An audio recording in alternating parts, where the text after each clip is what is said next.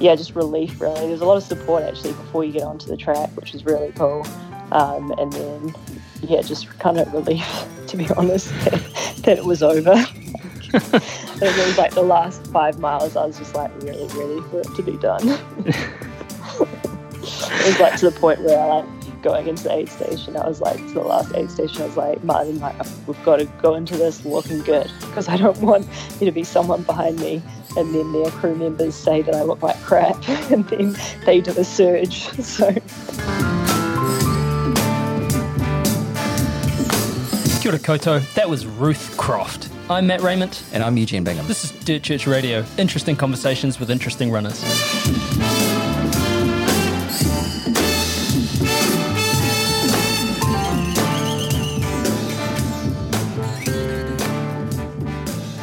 I would just like to say that um, Ultraspire have been with us. Mm. Grant Guys has been with us for 150 It's like a good, reliable pack, isn't He's he? like a You know, just good, doesn't- like a Zygos. just sits there, comfortable, does the job. yeah, Just you love it. absolutely. You love it.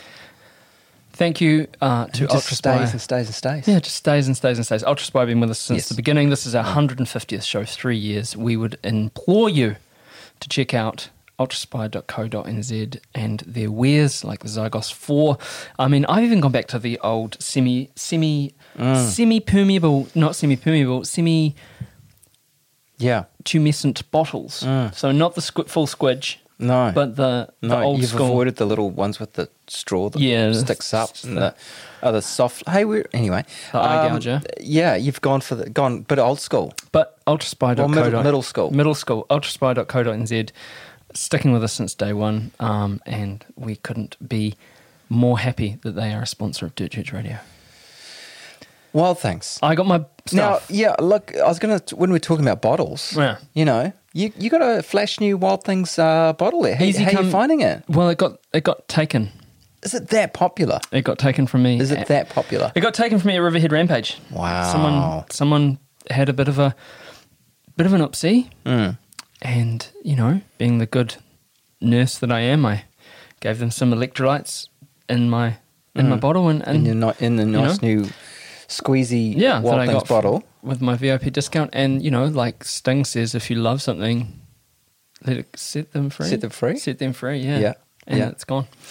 So easy come, easy go. Anyway, But w- luckily, because you've got the VIP discount, because, you know, if you jump on to wildthings.club and sign up as a VIP member and use the code DCR2021, you can use that VIP membership Yeah. to then get another get another bottle. I think I will. Maybe get two next time. But I've got my T8 undies, which are just fantastic. Ah, you, didn't Kel- lend, you didn't lend anyone those? No, no, no one would want those. No, no one Just would. sort of whip them off at the Yeah. finish line. Do you want these? I velcroed them up so I can just sort of do a Joe Bluth and off they come. Anyway, sorry, hyster- uh, what's the what's the audio visual audio equivalent of hysterical blindness? I'm not sure. Anyway, but go to Wild Things uh, dot club to forget about that terrible mental image. Mm. Use the code DCR2021. Mm. Mm.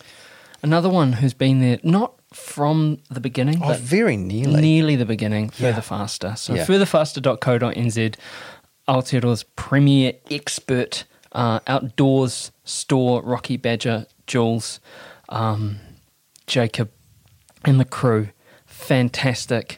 Um, I mean, I, Mm. Jacob's calves have been there. Yep, they've been etched Almost into my memory. Yeah. for the for, from the jump, Mm. and um, and I mean that with with all sincerity. The, the man's a legend. But look, further furtherfaster.co.nz, fantastic gear, Montane. uh, good kit, Mm. good seam seal jackets, warm and as as as flash as you like. Lovely. Yeah, good jingle too. Great jingle. It goes something like further, faster. There in Christchurch, Rocky is hairy and so is Badger. Jules is nice and Jacob is delicious. Go to further, faster now. Oh, Further, faster, there in Christchurch, Rocky is hairy and so is Badger. Jules is nice and Jacob is delicious. Go to further, faster now. Ditch Radio. I was particularly emphatic when announcing the guest at the top of the show Oh, because it is our rightly so. 150th episode. Yeah. We made it. We've been doing it for three years. And Yeah. we have Queen Ruth Croft, returning champion Mm. and actual champion, uh, Ruth Croft joining us, oh, joined us this morning She did. from Costa Rica, of all places, after Almost her on a catamaran. Or maybe on a catamaran, Yeah. we're not sure. uh, yeah. Joining Fresh us. from her sensational performance at Western States. Yeah. And we what a what a great inspirational talk, and we can't Oh, yeah. we can't wait to bring it to you. But Yeah. also Mm. from right at the top, you know, three years we've been going, 150 episodes. Um, congratulations, Eugene. Mm. Yes. Also, mihi o te tau Māori, e ho. Yes, happy Matariki to Yeah. you too. And also, Yeah. um, thank you to everyone out there who's listening because Yes. It's all about community, and we are um, stoked to be here. So Yeah. let's keep on. Let's keep rolling. Let's Yeah. keep rolling. So yeah, this chat with Ruth, we just we just loved it, and uh, you're going to enjoy it. Um, you know, for those of you who have been hiding under a rock, or or maybe maybe you took a fall, got stuck down a rock. That's right. Three years ago when Ruth first came on the show. Anyway, she's a Kiwi trail running queen, straight out of the West Coast, and West Coast proud. And she's dominated what you might call the shorter trail races over the past few years, including mountain marathons in Europe and things. She stepped up. Um, Oh, she well, it's her second go at 102k distance at Tarawera this year, and she went and won outright the dang thing. Yep. And then um, you know, Emphatically won it yeah, outright. absolutely. And then UTA 50, she Mm-hmm. went and won that, and then she lines up at Western States on the 100 mile distance, her first attempt, and what a debut! Yeah, what a debut! Mm, Absolutely. I I got to listen to you talk to Caitlin Fielder as a as a um, as a fan, and I mean she's just like talking about like hoot. yeah I'm gonna I'm gonna line it up with my uh, my coach that I'm gonna run Western States in 40 years and then die on the finish line. Yeah, that's a goal. Who That's says that out loud? Yeah, yeah. Well, Caitlin Fielder does. Kate, she's a cracker. um, look, she it was great to catch up with her. Really appreciated that. Um, and and she lined up at the Mont Blanc Marathon over the weekend. Uh, and she she took off Mm. at the start, and she was fourth early on, and she basically had to battle real hard and came home seventh in the end in in a real quality field. Great run, especially when you consider what she's been through the past year. Um, Absolutely. she's lying seventh in the Golden Trail Series too, by the way. I mean, I like a bit of, I like a bit of, I like a bit of like gnarly medical stuff, but I was just like, oh my god, That photo. yeah, Oh, and the and the looking at the oh god god the micro breaks. yep, Anyway, have a listen to that episode if you want to. Uh, and interesting too that she and Ruth share the same coach. Yep, Yeah. legendary Kiwi mountain running uh, world champion Jono Wyatt, who Mm. we caught up with in episode 105. So if you want to go back and check that out, I mean, Ruth's been on the show. This would be her f- fourth. Yeah, I I, want to say so. Mm. time back on the show. Um, but if you want to caught up, with, if you want to catch up with Jono Wyatt, we caught uh, episode 105, and that was that was a that was a legendary one. Mm. We've got another real special thing about this week's episode, haven't we, Yes, we actually do. So Yeah. we get to announce our um, Tarawera entry winner. Yeah. So, look, there's a bit of a story to this. So, last week, Eugene and I literally sat down and went through all the entries, and there were tons of them. Ah. And we were like, oh, God, we can't actually make a distinction because there were some really, really, really Yeah. deserving, like, all everyone's entry was cool, right? And there were some ones that really, really jumped out, and and and the the aroha in the community is, is real. So we couldn't decide on just one. So what we thought was we actually approached Tarawera. So they'd, they'd come to us and said, "Look, entries are opening for the race in Yeah. February.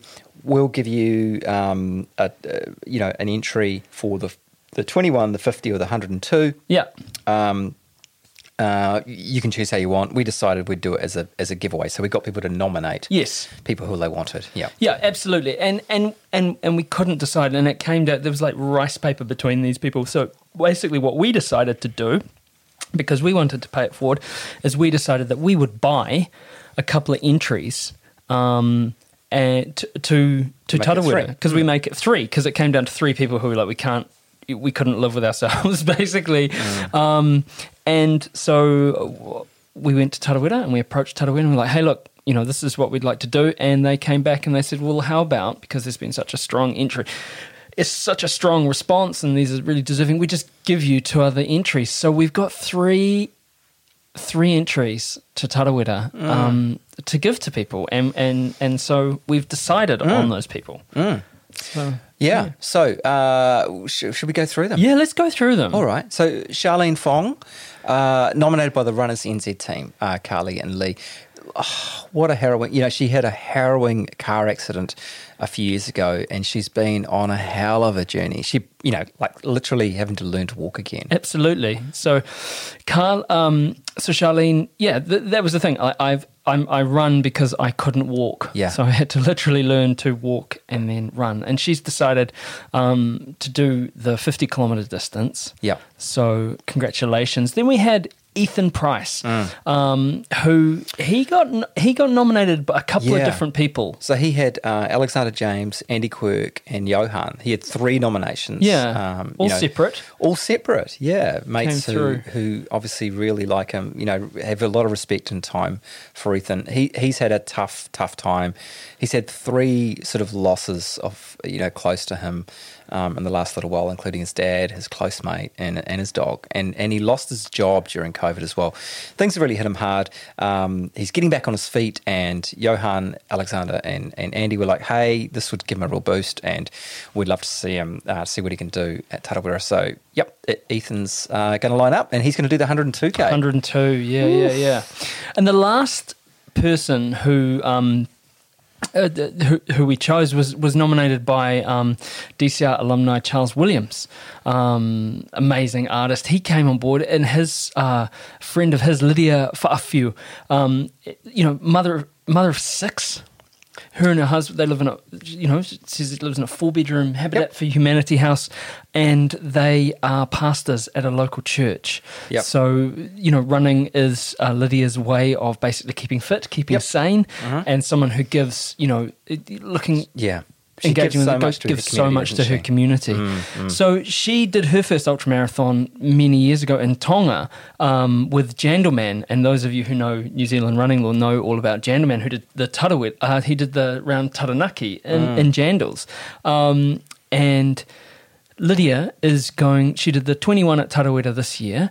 Um, and is going to step up and do the 50 kilometer distance. So, three really deserving entries. Um, and we're so stoked. Um, and we want to thank you as the community Yeah. because everyone was so generous and just getting out there and nominating their friends. So, yeah, hun- we couldn't be couldn't be more stoked, really. Yeah, yeah, and uh, it's a nice touch for our 150th, isn't it? To Yeah. be, uh, to be, um, you know, we're we're humble in that we're able to do that for people, Absolutely. for the community, to be able to contribute to this magnificent running community that we've got, and um, yeah, as Matt said, thank you to everyone who wrote into us, and thank you to Tarawera.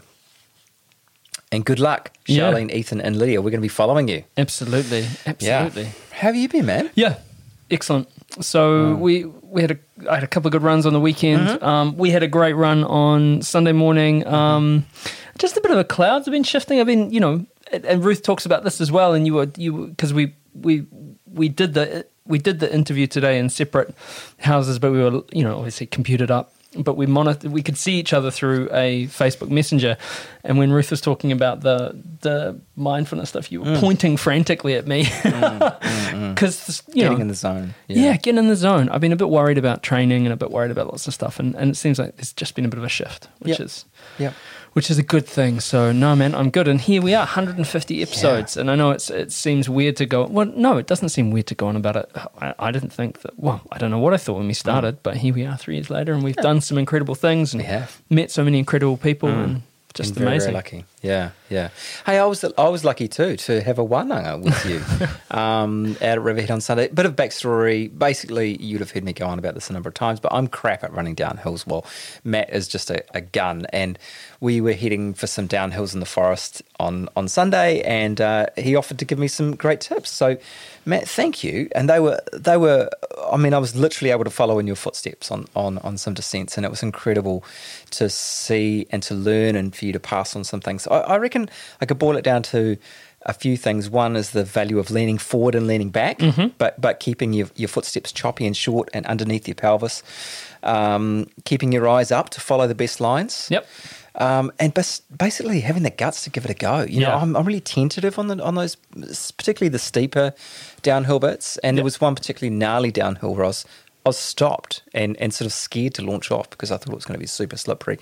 And you pointed out, well, if you stop still, you're not sliding. It can't be too bad, can it?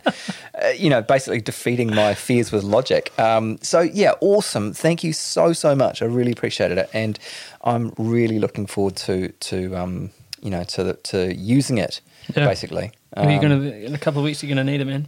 Yeah. Route to K. Yeah, coming yeah. up. So is it, are, there, are there some downhills there? I've I've I've heard that there are. Don't tell me there's some uphills. Oh my goodness me. Oh no. Yeah, so um, that was my Sunday um, joy. Yeah, it was fantastic and, Mm. and, and lovely and cold too. Yeah, it was Um, brisk. Yeah. I mean Auckland cold, so it was zero degrees, but yeah, you know, yeah. it's not like minus. ele- We're it was racked minus eleven this morning somewhere, wasn't it, in the South Island? Man. Oh gosh. Sheepers. Yeah. Anyway. Hey, um, Patreon patrons have been a big part of our of our journey as well. And thank you to everyone who supports us. Um, we're really grateful and, and it's helped us to do a lot of things and will help us to do a lot in the future as well. Yeah. Yeah. Just setting up a regular donation, even for the cost of a cup of coffee a month, it would help us to do things that are, you know, outside our reach. Buying some audio equipment to improve our sound quality, ah. getting to more races to interview people. It helps us keep the lights on, basically. If you want to come on board, we'd love you to. If that's not in your wheelhouse, it's absolutely, we, we love you just as much and we're just glad you're here. So mm. hit that red button, bro. Alrighty. We have to thank Andrew McDowell. We do. We do. I mean, that's, you know, that was his voice there. Yeah, absolutely. He, he's with us every episode. Absolutely. Um, he's got us out of a bunch of holes over the over the last three years. Uh, he's always uh, he he's also great with um, you know really good feedback and really good suggestions as well. Absolutely. Um, you know he's he's been responsible for some of the best guests that we've had on the on the show, and um, we just always appreciate him. Well, he's and been his- one of the best guests on the show too. he hasn't has been, yeah, yeah, yeah, yeah, and a great sense of humour. And, and those of you who know Andrew, he's just a, a gun runner and uh, all round top joker. Yeah, thank you. Absolutely. Talking about speedy things or getting speed work. Hey, Mm. um, first of all, it was um, it was the first Saturday morning of July, wasn't it? It was that was that was the, Saturday sprint. morning sprint. Getting to Kepler. Mm. Two minutes and thirty one seconds. Yeah, yeah. I have seen some comments about people saying that's not necessarily something to be proud of, which I, I kind of see where they're coming from. But don't forget that it's DOC which limits the numbers Yeah. in the race because it's a national park. So fair enough. Absolutely. Um, so there are only so many people who can race each year. The race committee's got to do what they've got to do. So you know, it was great to see so many people. Uh, who who were on the old social medias saying they'd got in or they're on the wait list and so on and um, you know it's going to be another spectacular year. Hopefully the weather plays ball this year Yeah, over the last two years. Um, but but by hook or by crook, it's going to be another great year Yeah. down at Kepler. Um, we'll see you down there. Absolutely. Yeah. We'll be down there, definitely. Yeah, yeah, yeah. yeah. Um, yeah. it was interesting to see. Like a friend of mine, uh, Stefan, who, who's traditionally been a cyclist, he he he he was going to enter, you know, Right. he was, Yeah. and he was horrified because they just don't, you know, like Yeah. But that's what's happening post COVID as well. Look what happened at Coast to Coast. absolutely Gone, just gone. like that. Um, you know, it's happening to a lot of events. You know, how, old Ghost was Yeah, not very long That as wasn't well. very long at all. Um, the Wild opens up in I think next week. Yes. Um, you know, we've got we've got a lot of races uh, opening up, and and people are keen on them. Yeah, Yeah.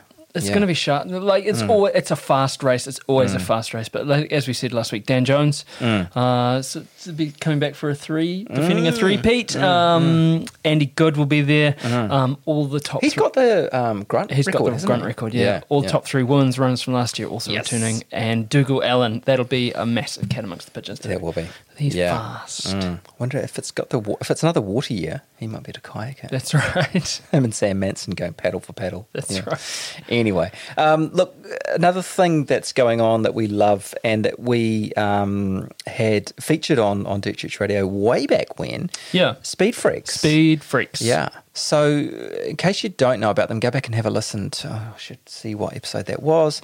Um, but basically, they they take um, they're they're bringing running for recovery to Auckland. So. Tāmaki Makaurau, Auckland runners, um, you can you can get involved. Um, you can get on the volunteer pathway, which includes an interview, police check, training, and support, and and then you get matched with an addiction community service provider, and the Speed Freaks Speed Freaks magic will happen. Um, so Anna at speedfreaks.org.nz is the email to um, message. But you know, there's also going to be a Q and A about it uh, in Auckland this Thursday, 8th of July. Um, Sports Lab, our friends at Sports Lab uh, in Grafton are hosting it. They're going to open the door at 7, so start time for the Q&A will be 7.15. Um, our friend Luke McCallum is hosting that. Thank you, Luke. And um, yeah, Anna at speedfreaks.org.nz just to RSVP and let her know that you can get along. So it's a, it's a community program where which matches, um, you know, where runners get involved and help people who are going through addiction and people who are uh, who, who are on the pathway um, addiction recovery. Sorry, and um, we had a great chat a couple of years ago with Anna and with Ray, one of the runners, um, and we've sort of kept tabs on on how they're going in Christchurch, Ōtautahi. Um, but yeah, now they're expanding out to Auckland, which is going to be fantastic. And I, know, I saw that Anna saying that she's been overwhelmed with people um, saying they want to get involved. So uh, it's a great way to help people out and to, um, you know, to do something for people who are, are using running to help with their recovery. Yeah, absolutely. Re- really sort of reprogramming. And one of the things I've been a bit quiet, probably the, the longest I've ever been quiet on Dirt Church Radio. I'm frantically searching for the uh, for the for the episode number, and I'll just it- ask Google. just ask Google. But if you go back and check it out, Episode 59. Episode 59, so um, nearly 100 episodes ago. Fantastic. And really good to see them up in Auckland. You know, like Bollard Ave in Avondale was the first Odyssey house. And um, there's, a, there's, there's a massive need. So get amongst it. Mm. Alrighty, let's get in some racing. Yeah. yeah, Mont Blanc Marathon, um, second stage of the Golden Trail Series for 2021 um, was on on Sunday, New Zealand time, 38k. Um, 2,700 metres of vert in that 38k. And some really technical running. I saw some of the video. Um, holy hecker. Yeah. They needed the Matt, Matt Raymond Wananga. Yeah, I don't think they did. but it was Maude Mathys of Switzerland, Switzerland uh, who won in 351 and, and Stian Angermund of Norway in 318. Yeah. Gosh. Yeah, so Maude really, really quickly jumped out to a lead, and, and and although she said her quads were really hurting, um, she pushed on and ended up winning by nine minutes over Anaïs Sabrié of France. Uh, Blandine La Rondelle, sorry, of of France was third. She had a really badly twisted. Uh, ankle. Um, at 15k, she sprained her ankle, and she says, "I have a serious problem with this ankle. I was on the verge of giving up, but I like the sport too much." How good is that? So I just hung in there and carried on. I really didn't expect to be third. I don't know what I'm going to do next. I'll start by treating this ankle, and then we'll see. That's a good one.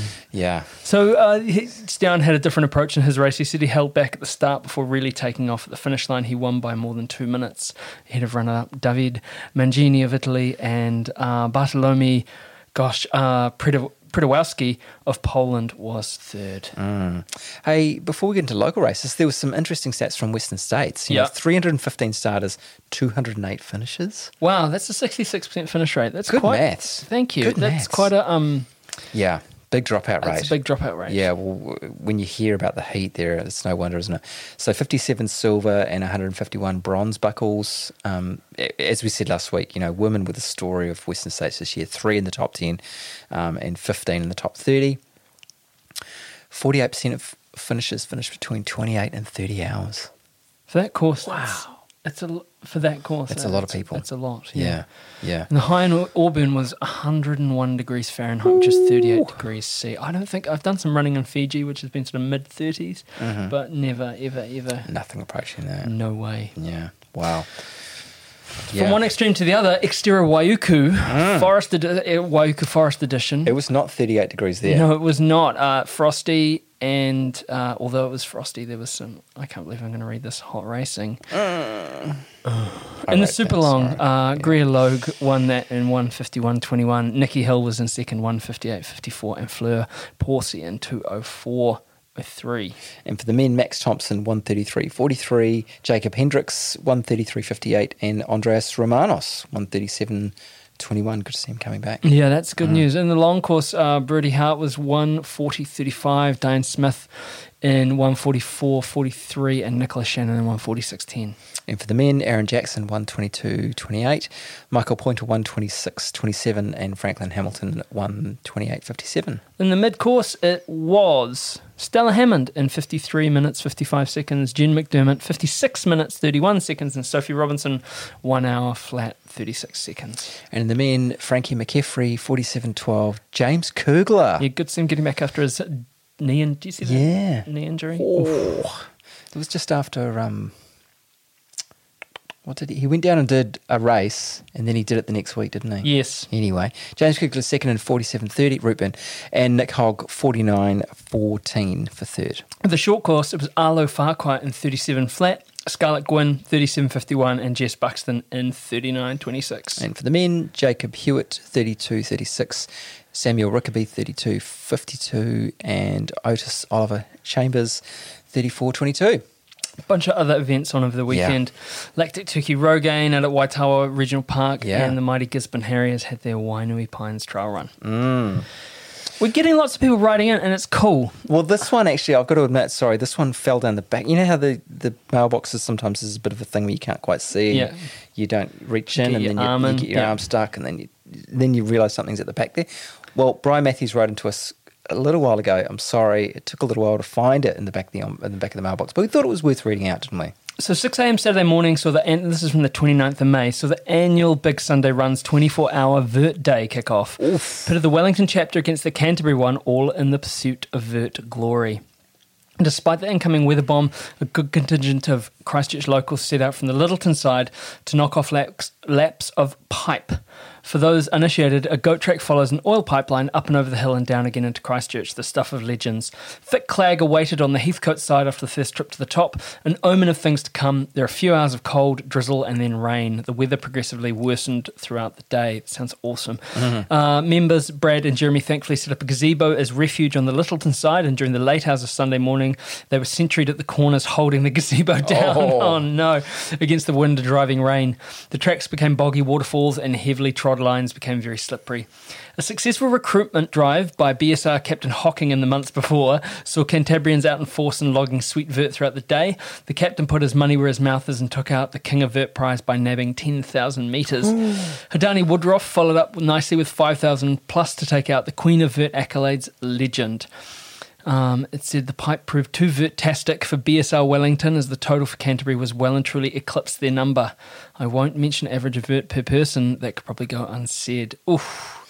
Yeah, and you can. It was also you could um, donate to the uh, Himalayan Trust for Sir Ed, um, and so Brian encourages people to give a fiver for Ed, and we'll put that uh, in our show notes. The link for that. Give a little thing. Um, yeah, some some some good good climbing in that. Have uh, have we unwittingly become involved in internecine fighting between I think so. chapters so. Of have a running club? The, the big Sunday run Wellington contingent may well fire back. All right. Come, come up to us at Wu 2K. Oh yeah, true. Dance fight. Oh, maybe we shouldn't have read that out. Oh no, we're going to be in trouble. Yeah. Greatest, run, ever. Greatest run ever. Greatest run ever, one of the most popular parts of our show, which is the part of the show where we ask you to write into us. Can I just say, Yes. when when 150 episodes ago, or Yeah. it was less, it was more than 150 episodes ago, we talked about doing this. I thought we might get five. Uh, Um, to think that 150 shows later, people still sending us greatest runs ever. well, we've actually had over 300 because Mm. we've asked two a show. We've had one writer in yeah, and a person saying. yeah, that's true. That's true. Um, but it's amazing, and we love it, and we love that people love it as well. So Yeah. anyway, sorry, I, I I distracted you. Carry No, on. it's a good one. I mean, a greatest run ever, it doesn't have to be that time you came second at Western States. Uh, it might just be a run around the block, something that's sung to you for some reason. You can send them in to us, as always, at dirtchurchradio at gmail.com. This is the shortest. This is the shortest, shortest ever, greatest run ever, ever. And Malcolm Barr, and it's a snapshot from Strava. And now I understand something. I mean, I'm I will be the first to admit I'm not a cricket aficionado. Well, it was June 24th at 5:28 a.m. Does I- that give you any clues? I understand some people, a, a few people got quite excited Does that give you a clue? June We- twenty fourth. We won. Great day. We won the World Test Championships, We and that was the first time in the World Test Championships, ever- and it was against India, who Yes. I understand so they're like the All Blacks. quite good at cricket. They're like the All Blacks of cricket, Right. and we're like France of cricket because we always manage to tip over uh, India in big tournaments. Right. And sure enough, so Malcolm, June the twenty fourth, Yeah. he gets out. I watched the last few overs of the World Test Cricket Championship final during the first couple of kilometres with phone in hand. Let out quite a few loud whoops, sorry, sleeping people, and a couple of tears. Oh, sweet. I, lots of people got really emotional, Yeah. Lots of crying people. Um, spent the rest of the run listening to the players being interviewed. A magic morning, quite cold too. Mm. That's it. Thanks, Malcolm. Thanks, Malcolm. That was a goodie. Anyway, He's lucky he wasn't run Um, down. True. What for whooping? No, for just like watching his oh, phone. watching his phone. Yeah. yeah, yeah. I'm glad he didn't trip up. Anyway, that was that's a really really special thank you, and uh, the rest of you keep sending them in. Absolutely. Right, on with the show. Ruth Croft needs no introduction. She runs Mm. Go on then. for, uh, I'm going to, anyway, she runs for Adidas Terrex. Um, she, God. She's a legend. She's a legend. I mean, She's just a legend. New Zealand running legend. Yes. Um, there's no Tarawera winner. Yep. What else has she won? So she won many- UTA this year, Yes. She's won a bunch of races in uh, in Europe. She's second at the last World Trail Champs. That's right. Um, she uh, is West Coast proud through and through. She won the old Ghost Road outright. Yep, yep. second at Western States, Yep. Mm. seventh overall. Amazing. Uh, like she's wonderful, and every time I talk to her, get a real lift. And um, please enjoy this conversation for our 150th episode with the indefatigable Ruth Croft. Dirt Church Radio. For our 150th episode, we've got a real treat for you. Uh, we're joined on the line by Ruth Croft. Ruth, how are you going? I'm doing well, thanks. How are you guys? Yeah, it's um. Well, you're probably doing a lot warmer than we are at the moment. Where are you? Um, I'm in Costa Rica, but I Wow. heard it's been pretty cold in Auckland. It's Auckland cold. We can't really It's complain. cold. Yeah. Yeah, yeah. So we went we went for a run yesterday, and it hit. Uh, it was zero degrees when we started, um, Oh, which isn't isn't West Coast cold, but um, you know, it was dry. It was frost. It was lovely. So And yeah. whenever you comment Yeah. on your whenever you comment on your run, like if you put a run on Strava and you go, "Oh, that was a bit nippy," you get South Southlanders jumping on there going, "What? That's not cold." So yeah, toughen up. it's all relative. it's all relative. Look, I mean, I guess first off, um, congratulations on your amazing result at Western States, um, and thank you for taking a break from your recovery to join us. I mean, we we we we really appreciate it. It's easy. Yeah, I can use my mouth instead of my legs. I can do Um, that. uh, the first time we talked to you ever on the show, you were like, "Oh, I don't know about hundred miles," and then you just like smashed out hundred miles in, in seventeen some hours. What does your recovery from that look like, though? Um, it's kind of all new territory for me. Um, so I'm in Costa Rica for three weeks, and I'll be doing no running. Um, I'm doing a bit of diving and doing a meditation retreat. But I just wanted knew that it's my yeah for the first hundred miler. I didn't want to jump straight back into training and just give myself and my mind and body a bit of space to to recover and get that stoke back for running. Yeah.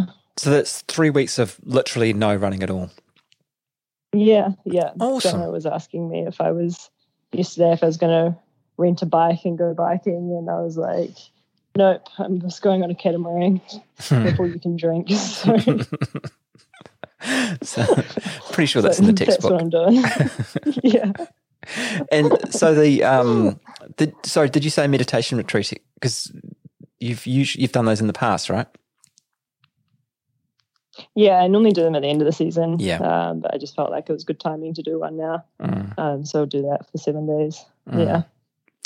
And you know, you had a bunch of fans down here in Aotearoa glued to the couch on their phones and laptops on Sunday, right?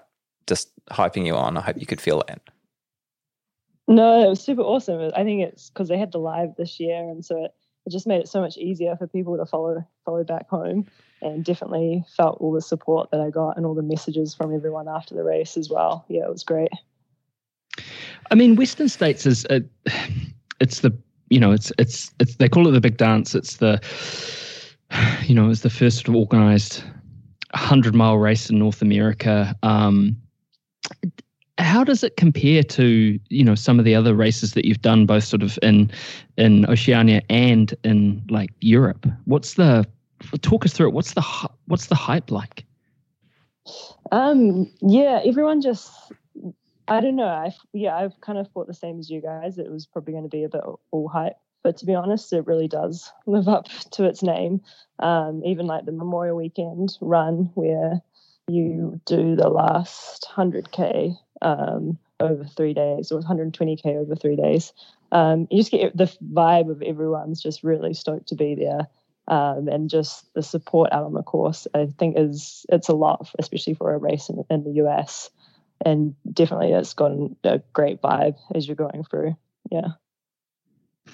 And uh, it's hard to. I mean, was it was there an element and thinking about the pre-race scene? You know, it, it's pretty much one of the first big races back. You know, it, it, they're still dealing with COVID to you know greater or lesser degree. What was the pre-race scene like? Um, to be honest, like because Martin and I got over there uh, six weeks before the race, and we did the Memorial Weekend um, run Nose Toowoomba. And I think they did a like 95% of the people were vaccinated, and I think on race day uh, it was 96% of the participants were vaccinated.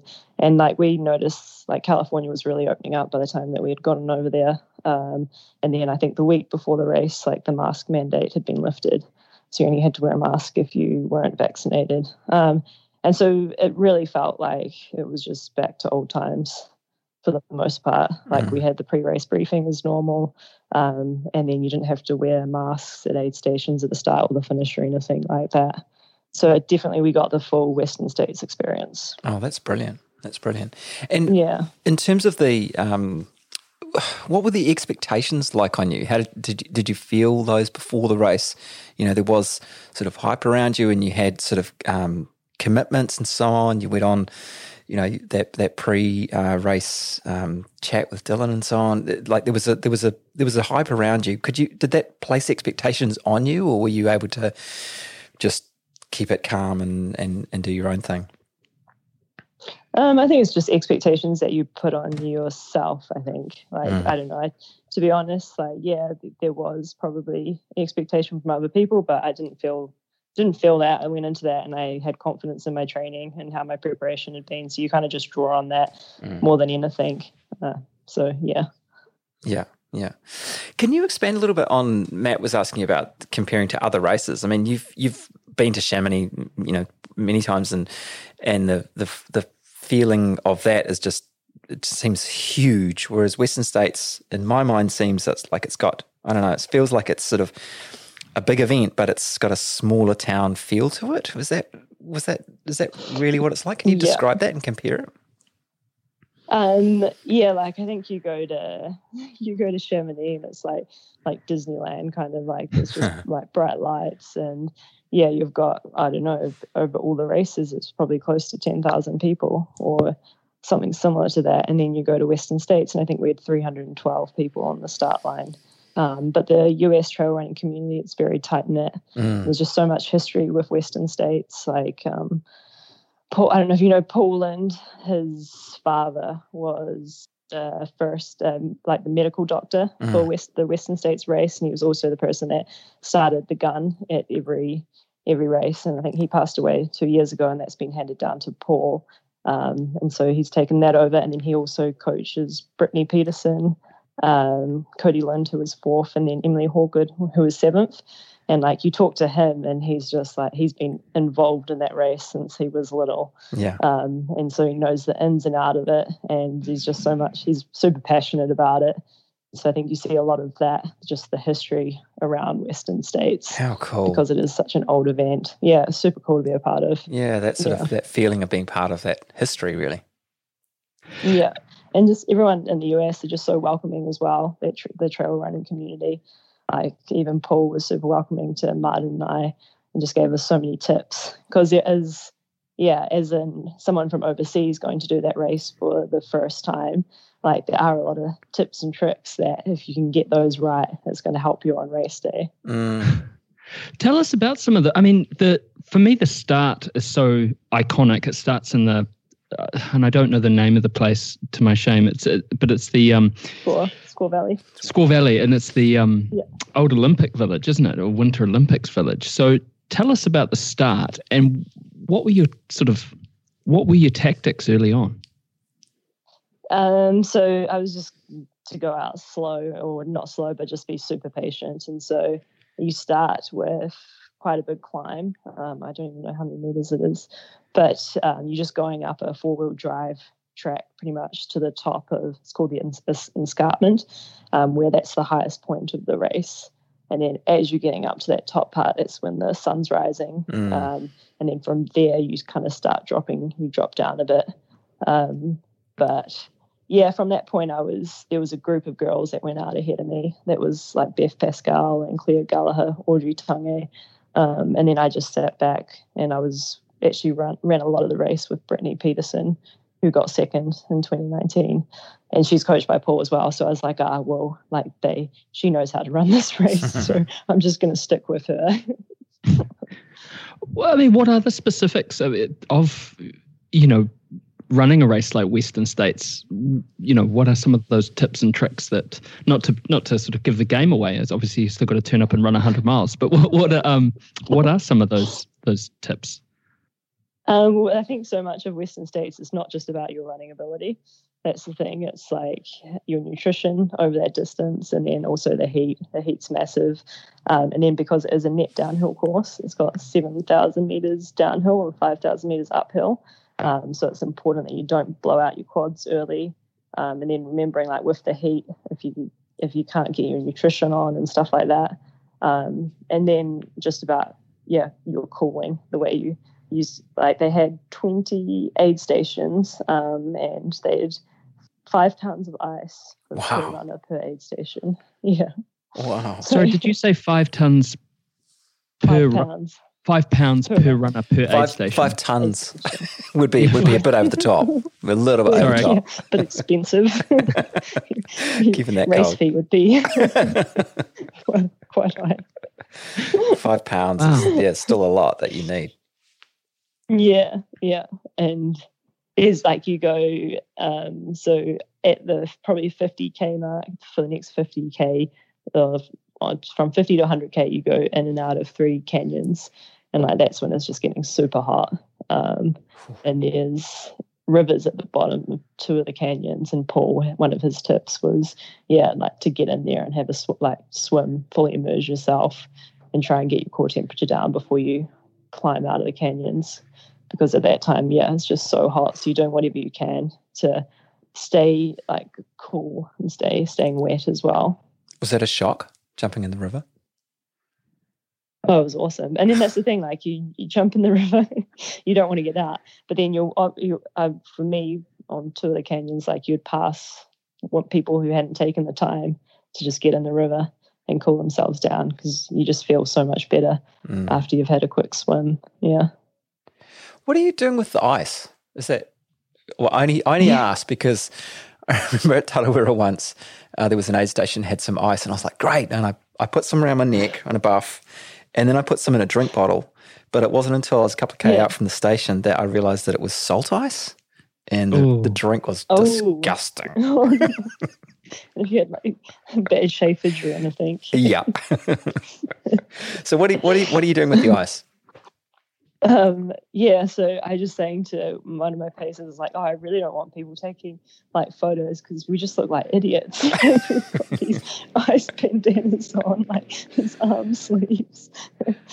but essentially, like I had a pack for the first 100K, and at every aid station, you're getting ice chucked in the back of your pack, ice down my sports bra. Um, and arm sleeves on, so you're getting ice in your arm sleeves.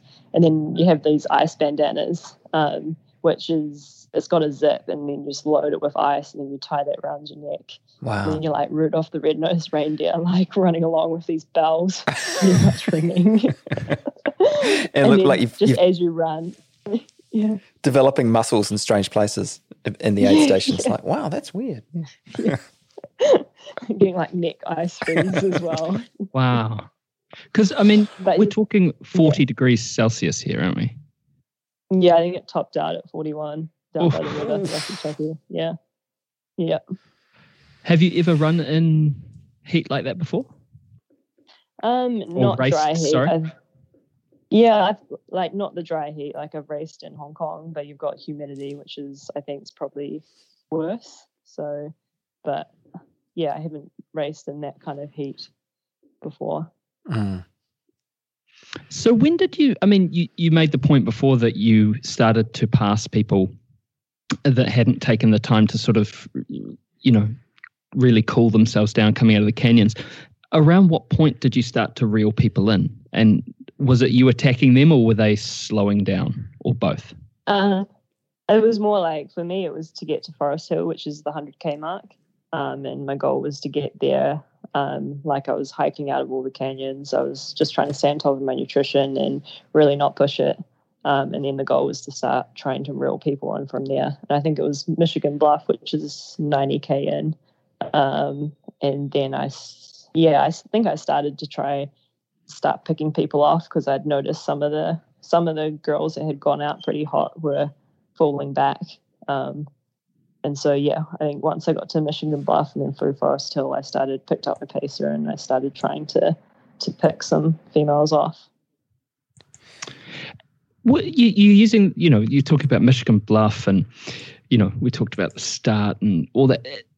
At any point during the race, did you sort of not pinch yourself because obviously, you know, you've worked so hard to get here, but you're like, I'm actually running Western States, or was it another? You're just in the moment and just sort of f- front focused. Was it easy? No, was- did- oh. no, go, Yeah. sorry. Yeah, no, I was definitely stoked to be there. And it was just like, I don't know, I think going into it mentally, I had thought it's just going to be like a massive suffer fest. And I'm go- I was like, this is just going to suck. And then I got into it and I felt good. And I didn't really, I was expecting to have really like dark downs during the run, but I, I didn't. And I was just really enjoying the atmosphere. And then I had my crew like Martin and Alex and David, and we were all just having a good time. And so, and I was feeling good and picking off women, which I think is kind of just builds on a momentum. Mm. Than if you were go out too hard and then you start suffering from the heat early on. So I think it was just the way that I ran it with patience, and then was just able to keep building from there. Mm. It looked like, I mean, you mentioned your, your crew there and your, and your paces, and they did an awesome job. And it, it did look like you were all having fun. I mean, that's the, you see um, some events where there's a real tension between the runner and the and the, and the crew or the paces, but but you guys look like you were having a ball. Yeah, no, we definitely had a good group of guys, and that's why I said to them going into it, I just wanted them to have fun because I always kind of feel bad because I'm like, oh, they've, they've given up their whole whole day to help me get to Auburn, so like the least that they can get out of it is have fun. And I also said like, if you miss an aid station or if you don't have something that I need, like don't worry, like I'm going to be fine out there. There's like 20 aid stations. um, and so, yeah, no, it was just a really, it was just a really fun day, and they had a good group of guys. And then I think what I was reminding myself as well, it was this is all self-inflicted, and we're pretty privileged to be able to do this Mm. um, and have this experience. And so, yeah, Wow. someone from the west coast must be the easiest person to pace or crew because yeah it's just that like what a mind what a great mindset you know this is it's the pain of privilege really isn't it yeah. I don't know if Martin will say that about the last five miles.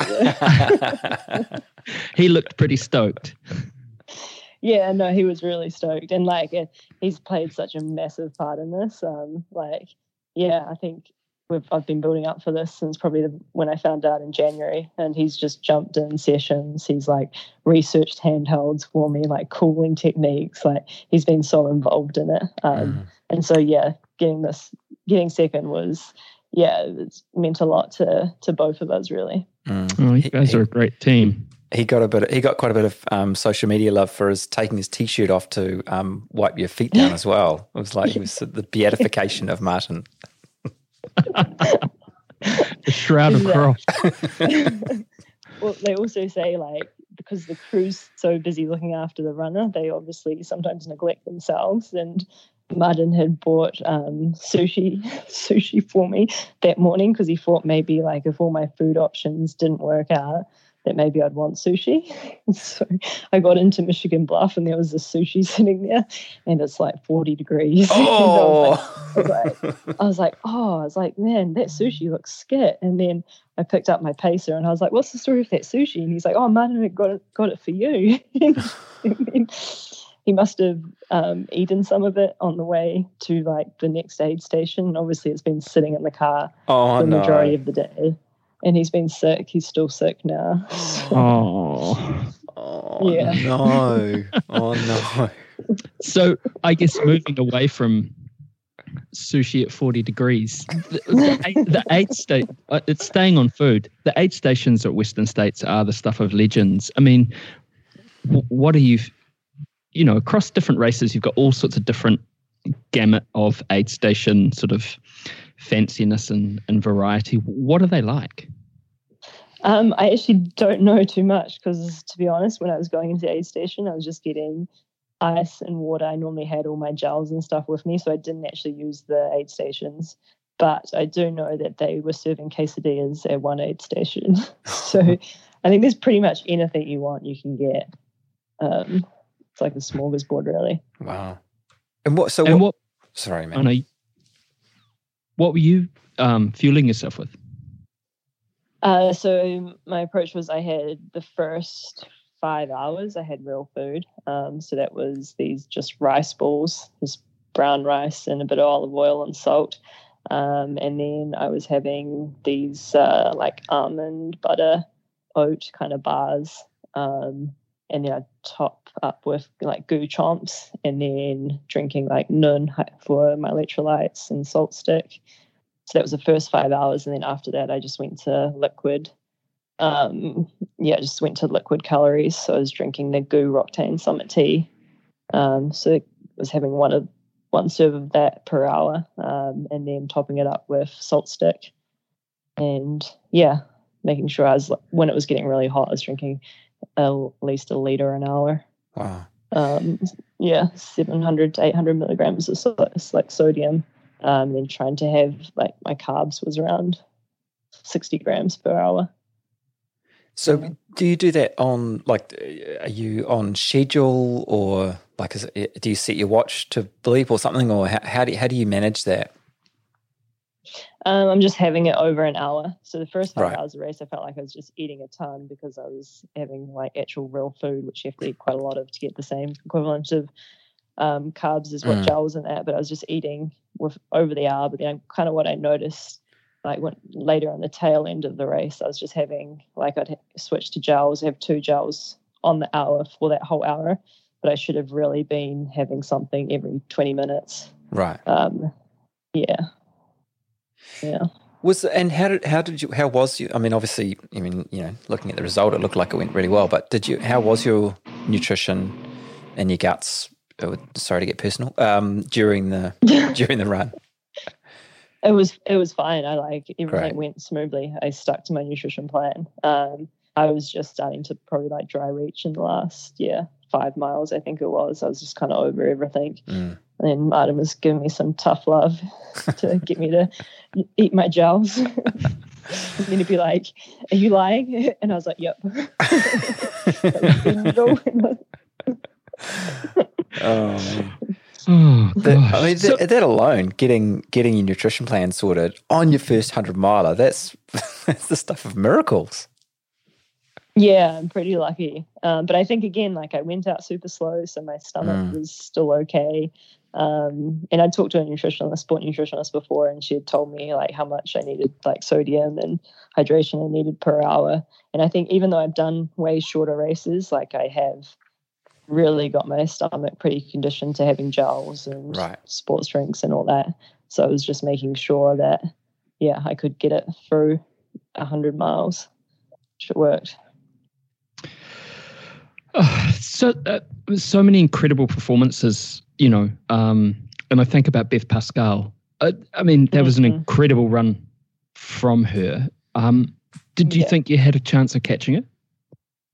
Um, no, she had a super strong race and Mm. like a really gutsy run too, because she she pretty much led from the beginning, which I think is yeah quite hard to do. Like knowing that you always got got women coming up from behind you and not knowing what's happening.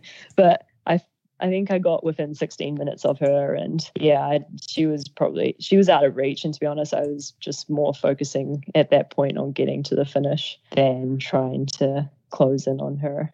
Mm. And when you hit second place, I mean, at what point was that? Um, I passed Ragna probably at it was 34, 100 and 135k into the race. I think 100, yeah, about Okay. that. Yeah. And So did- you still you've still got a good portion to to go. I mean, and, and at that point, were you like, "I've got this," or were you running sort of were you were you running looking over your shoulder? Um, no, I was moving pretty well then. Um, I felt like um, I was, yeah, I'd be able to get a bit of a gap on her. It was later, I think it was 20k to go. I the wheels kind of started falling off on me, um, and then yeah, I was also worried about Brittany Peterson. I don't know if you remember 2019, her and Mm. Claire like had a, I think it was they were tied with 5k to go. I think it was, and then Claire, uh, Brittany had crept up on Claire, and so I was like, I didn't want that to happen either. Um, Mm. And then Ragna was actually she wasn't too far behind at the finish. She was only three or four minutes, so it's Yeah. not much either. Yeah. Yeah, I mean, it was it was a spectacular race for women, wasn't it? You know, fifteen in the top thirty, um, the three of you in the top ten. How great was it to be part of that? Oh, it was awesome, and it's just I think like the level for females is Yeah. it's really on the rise, and it's it's so cool to see so many strong women and just everyone working together as well. As well, Mm. like yeah, we're all there to compete against each other, but yeah, it was it was really awesome to be a part of that. Yeah. So you were talking earlier about like running with Brittany and, and others. So was there a sense of working together? You know, I mean, you're competitors, like you say, but but you're in, in this together. You're you're running. You're taking on something incredible. Um, are you are you chatting at that point? Is is it is there a feeling of camaraderie, or is it I'm going to beat you? Um, yeah, definitely. Like I was running with uh, Brittany and Emily through uh, and also Kelly Hillinger through to probably 50k. Um, and then I was running again. I was running a lot with Brittany after that and Kelly, Kelly. Um, and then it was good. I was checking in with Brittany because she was like, "Oh, this is this seems like really fast pace." And then I felt like it was fast for that early on in the race as well. So it was good to just have her to kind of confirm that, like, yeah, this pace is a bit hot. Hmm. Um, yeah. So I was mainly working with her. Yeah. For the most part of the race. Yeah. So did that? I mean, you you you know you're usually running the shorter races where there's a faster pace. Um, did you have to work hard to control that pace? Was that was that an easy thing for you to adjust to, or or did you struggle with it early Um, on? I thought I thought it was going to be a lot harder, but I also knew how long 100 miles was. So Hmm. it was kind of easier to to pull off because you know that if you go too fast at the beginning, you're just going to be really paying for it later on, which I didn't want to do. Um, so then it was good to have Brittany to work with because she kind of kept me in check in that sense. Yeah. What was it like that final mile? You know, and getting onto the getting onto the track, at, at finally crossing the line. What what what did that feel like? yeah, it was it was awesome. My te- my crewmates they all came and ran with me um, to just share that with them, and then yeah, just relief really. There's a lot of support actually before you get onto the track, which is really cool. Um, and then yeah, just kind of relief to be honest that, that it was over. Like, it was like the last five miles. I was just like really ready for it to be done. it was like to the point where I like going into the aid station. I was like to the last aid station. I was like, Martin, like we've got to go into this looking good because I don't want there to be someone behind me and then their crew members say that I look like crap and then they do a surge. So So it's chin up, big smiles on, and there you go. exactly. Yeah. Wow. And then it's like get out of all the torchlights and that, and then you can like st- uh, slow down a bit. You do you do reach that point though, don't you, where you just had enough You, you just, I mean, Yeah, you yeah. know, I certainly wasn't running running at your pace, but I do remember reaching a point in a hundred mile where I was just like, I am sick of this. I just want this to finish. and there's that kind Yeah. of that kind of uh, debate going on in your body between "Can this slow down, this hurts, and just get this thing Yeah. done. yeah. And how was it? I mean, you, then you had, you know, a very. It was Dylan. It was uh, Dylan Bowman, wasn't it? You had a very excited uh, interviewer to um, to hit you with an interview almost straight away. How that must have been pretty full. I felt really out of it. I was trying to delay that as much as possible. And then, yeah, I just was not feeling good. And then after the race, we also had to go do um, doping control. And so it was like the top five men and women. We all had to pee. And like getting, all of us just so dehydrated. So getting us to do that after you've run 100 miles was a bit rough. And then, yeah, everyone's pee looked like Guinness as well. Oh, talk about blood out of a stone! My goodness me. yeah. and it was just like I don't know. It's just it was such like the finish line for me. It was uh, the state that we were all in at the finish line. It was kind of if I because you know we're all we're all ultra runners in that, and most most of us are, and so you know. Like it's all self-inflicted in that, but then if you're an outsider seeing the state of all of us at that finish line, I would just yeah. Because even I was yeah, it was a sad, sad state of affairs to be honest. I mean, what what you're you, and you've been so open and uh, uh, about this sort of stuff, and and you've talked when you've been on Dirt Church Radio before about not a reluctance, but a certain a caution around that sort of distance. I mean, what was the mind shift or mindset shift to decide to take on 100 miles? What prompted you, and when did you decide to, um, you know, go up that distance? Um, I think I was doing a run out by Lake Daniells, and I just had this idea that I wanted to run Western States. It was two years ago, probably. Um, and then I don't know, I just felt a bit like the end of last year, I just felt really stale and not super motivated. I've been doing the same races, like I've done Golden Trail for the past three years, and also part of that, so I'm racing a lot the same women and that. Um, and I was just ready for something different.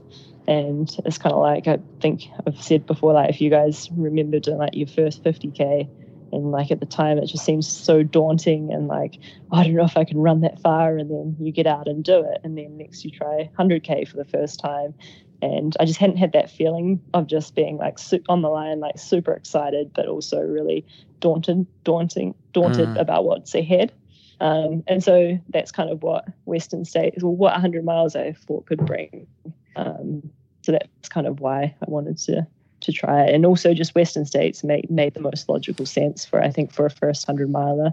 It is runnable, and time wise, you're out there for a lot shorter compared to something mountainous like like UTMB. Mm.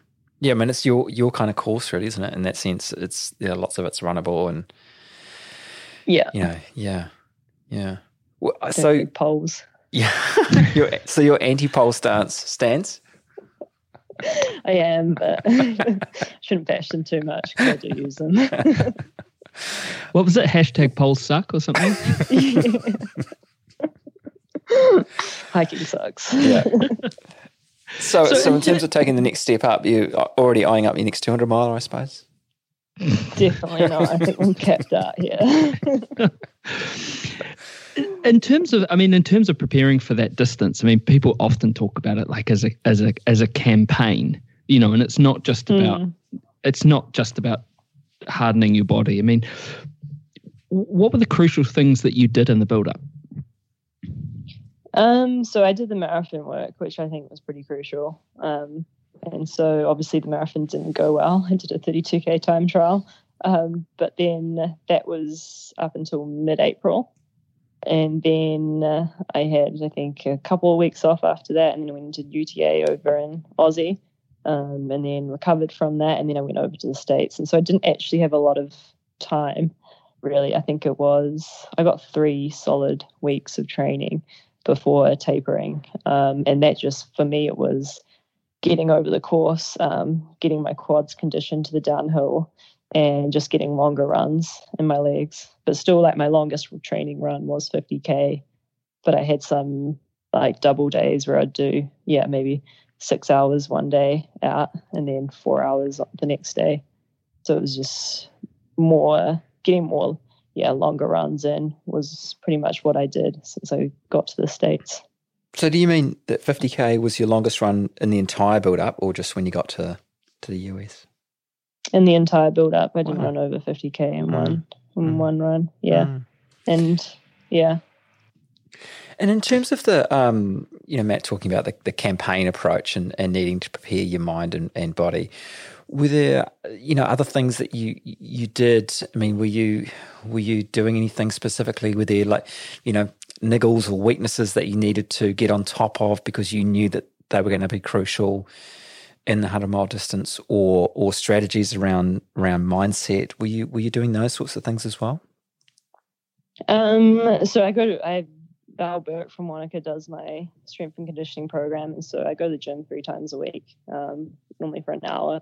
And to be honest, that's I think that's what's kept me injury free, um, and it really helps me. I think in the end of races when you're tired and your form starts to go. Mm. Um, so I've done that, and then yeah, I meditate every day. I try to meditate every day, and for me, it's really important, especially going into races, like especially around race week, where there's like a lot of hype, a lot of stuff going on, and just trying to calm the mind. Um, so that's probably yeah, it always helps a lot. So those those things that you've you've kind of always done really came through for you.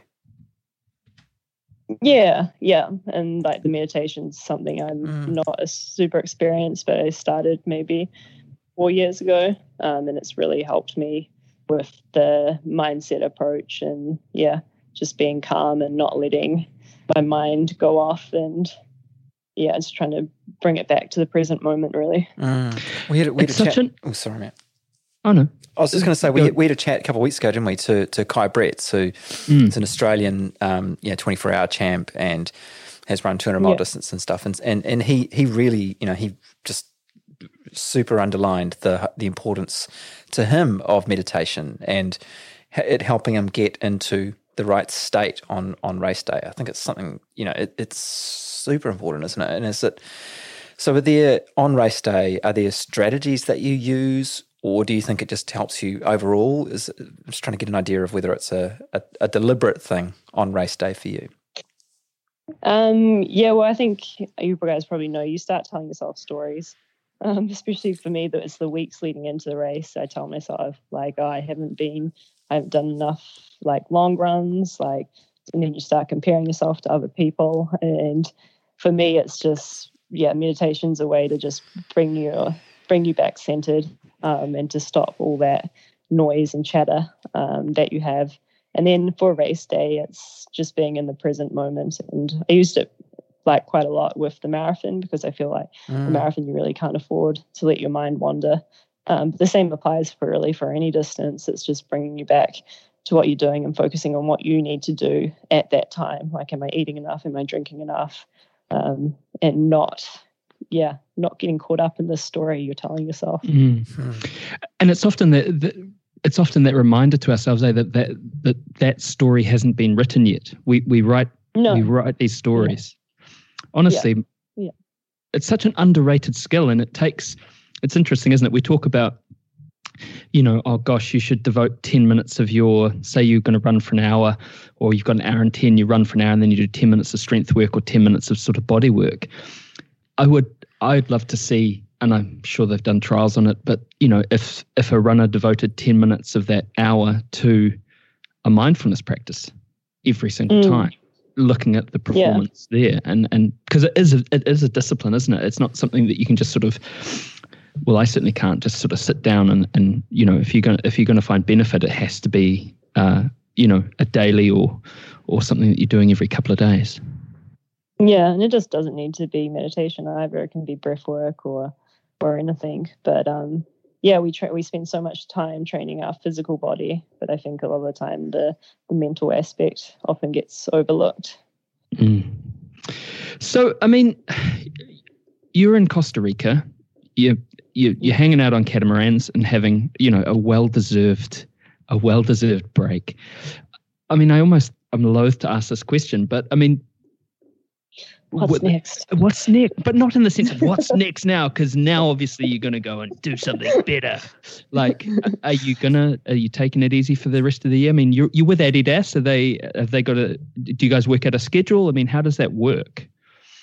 Um. So yeah, uh, pretty much going to have three a three week break now, and then I am signed up for CCC, um, which is end of August, start of September. But I'm just going to see how I feel once I get back into running, and then call it from there.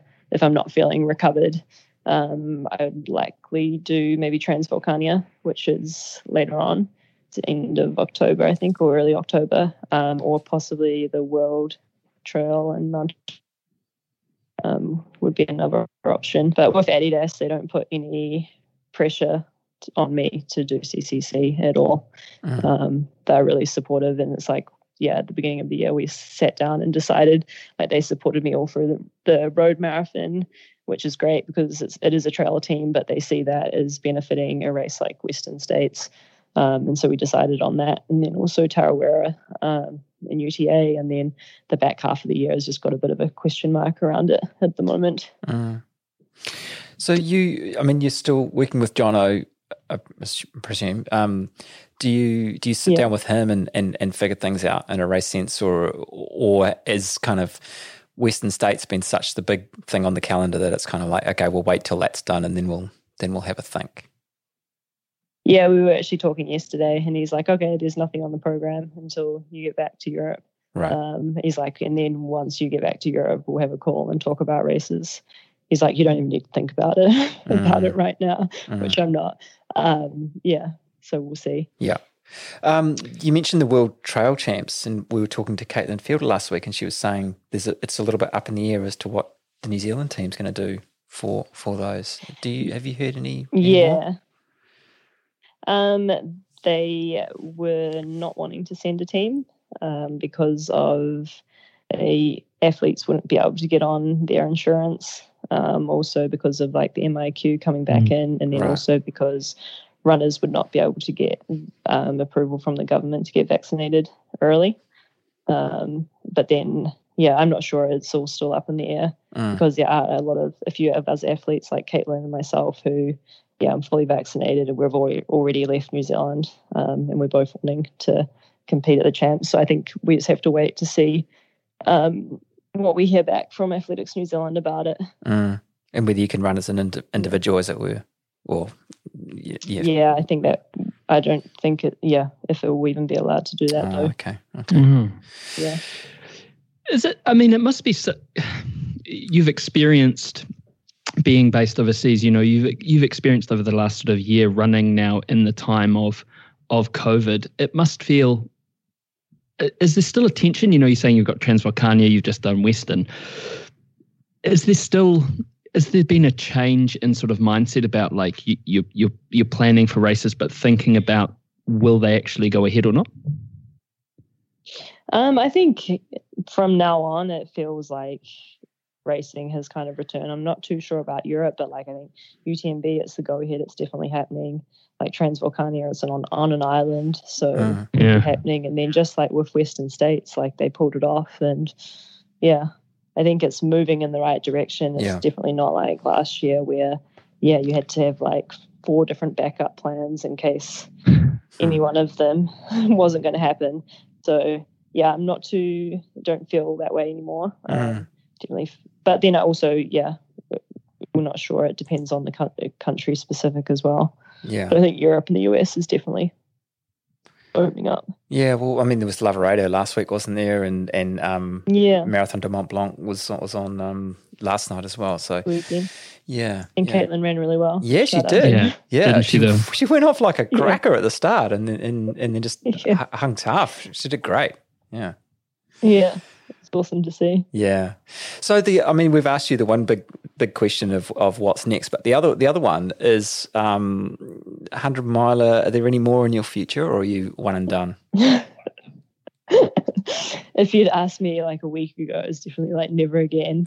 um, but now that I've had a few days, they say it's like runner amnesia, where you Yeah. like at the time you're like never again, and then you change your mind. I don't know. I'd definitely like to go and have another go at Western States. Yeah. I think going into it knowing what to expect and yeah, what it's going to be like, I think it would definitely make it a bit easier. Um, Yeah. So yeah, possibly like to go back and do that, um, but won't be lining up too many hundred milers. Yeah. Yeah. I mean, they don't seem like something. about.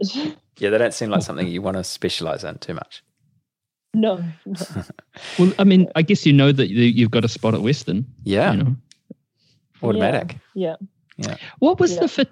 What I mean, it last week. I mean, what what was happening? Was it just this overall like you feel like you've been beaten with a baseball bat, or was it just the, the, the global sort of fatigue? It must have been Yeah, such just- a recovery. Must be intense. Um, yeah, it's like my stomach was gone, um, and then just like my feet were just like swollen, lost quite a few toenails, and just had quite a, some blisters and stuff, and then just everything was aching like around my ankles and then below my knees. You just feel just yeah, you just feel really wrecked. Oof. Pretty much sums it up. I had I had I had a couple of nights where the only way I could sleep was if I got up and put my legs up the wall. Yeah. Everything's just throbbing out. Yeah, yeah, yeah. It's just horrible. But um, Yeah. how do you compare? I mean, you've you've run amazing um, trail marathons and and and hundred k's, and and and it is only you know quote unquote only um, sixty kilometers further. But how did you find it in terms of comparing it to your other races that you usually do? Um, everything was just amplified. I think, like, yeah, everything just hurt way more and just felt way more uncomfortable. And then it was, I think it was just the heat as well. Like the next Mm. day, we had to go to the to the prize giving. And you watch the golden hour, like the last ones to come in, and yeah, you've just been in that heat the whole previous day, and then to be back in it again. Um, yeah, it was was, was not helping Yeah. the situation. Yeah. How good was that gold now though? It's I mean it's such an amazing Oh, time for those runners coming Yeah. in. Yeah. And like you think how long they've been out there, Yeah. and just the heat that they've been through because it was still like even in the evening it's still really warm Mm, mm. I do have one other question that seems a bit obvious. Um, is last time we spoke to you and Martin, you guys had perfected the cooking your egg in a jug technique. Um, is that something you've carried on? we've not carried that on have we i'm trying to think we did have to stay in a hotel for a week um, what were we doing? We didn't have a kettle though. No. Good to know. Good to know. i don't think we can contribute contribute any new new ones to that. You could do an MIQ cookbook. Yeah. For trapped ultra trapped runners. Look, Uh, Oh, Ruth, I mean, honestly, you know, thank you so much for coming. We really appreciate the fact that you've taken time out of your recovery to speak to us. I know that a lot of people will be really, really interested in this, and you know, I guess you know you've been you've been super generous. Um, you've had a couple. You've been on a couple of times. Uh, got a new greatest run ever? You want to stick with the old ones? There's no pressure on that one. got a new what Favorite Greatest run ever. Greatest run. Oh, okay. Well, this is an easy one. Um, as a West Coaster, I have to do the Paparoa. Okay, so you're going to stick with Yeah. the stick with the hometown. With the, yeah, Nothing that's awesome. compares. Shout out. All right. Well, look, Ruth, thank you so much. Please, you know, recover well. Uh, enjoy all the all the luxury that you are that uh, you know that you have so righteously earned, and um, hope to see you soon. And give our love to Martin as well. Will do. He's back in Europe already. Um, yeah, but also thanks to all your um, listeners and that, who a lot of people reached out. Um, I really appreciate all the support from you guys and from all the other Kiwis back home too. Oh, we love seeing what you're doing. Thank you so much. Thanks, guys.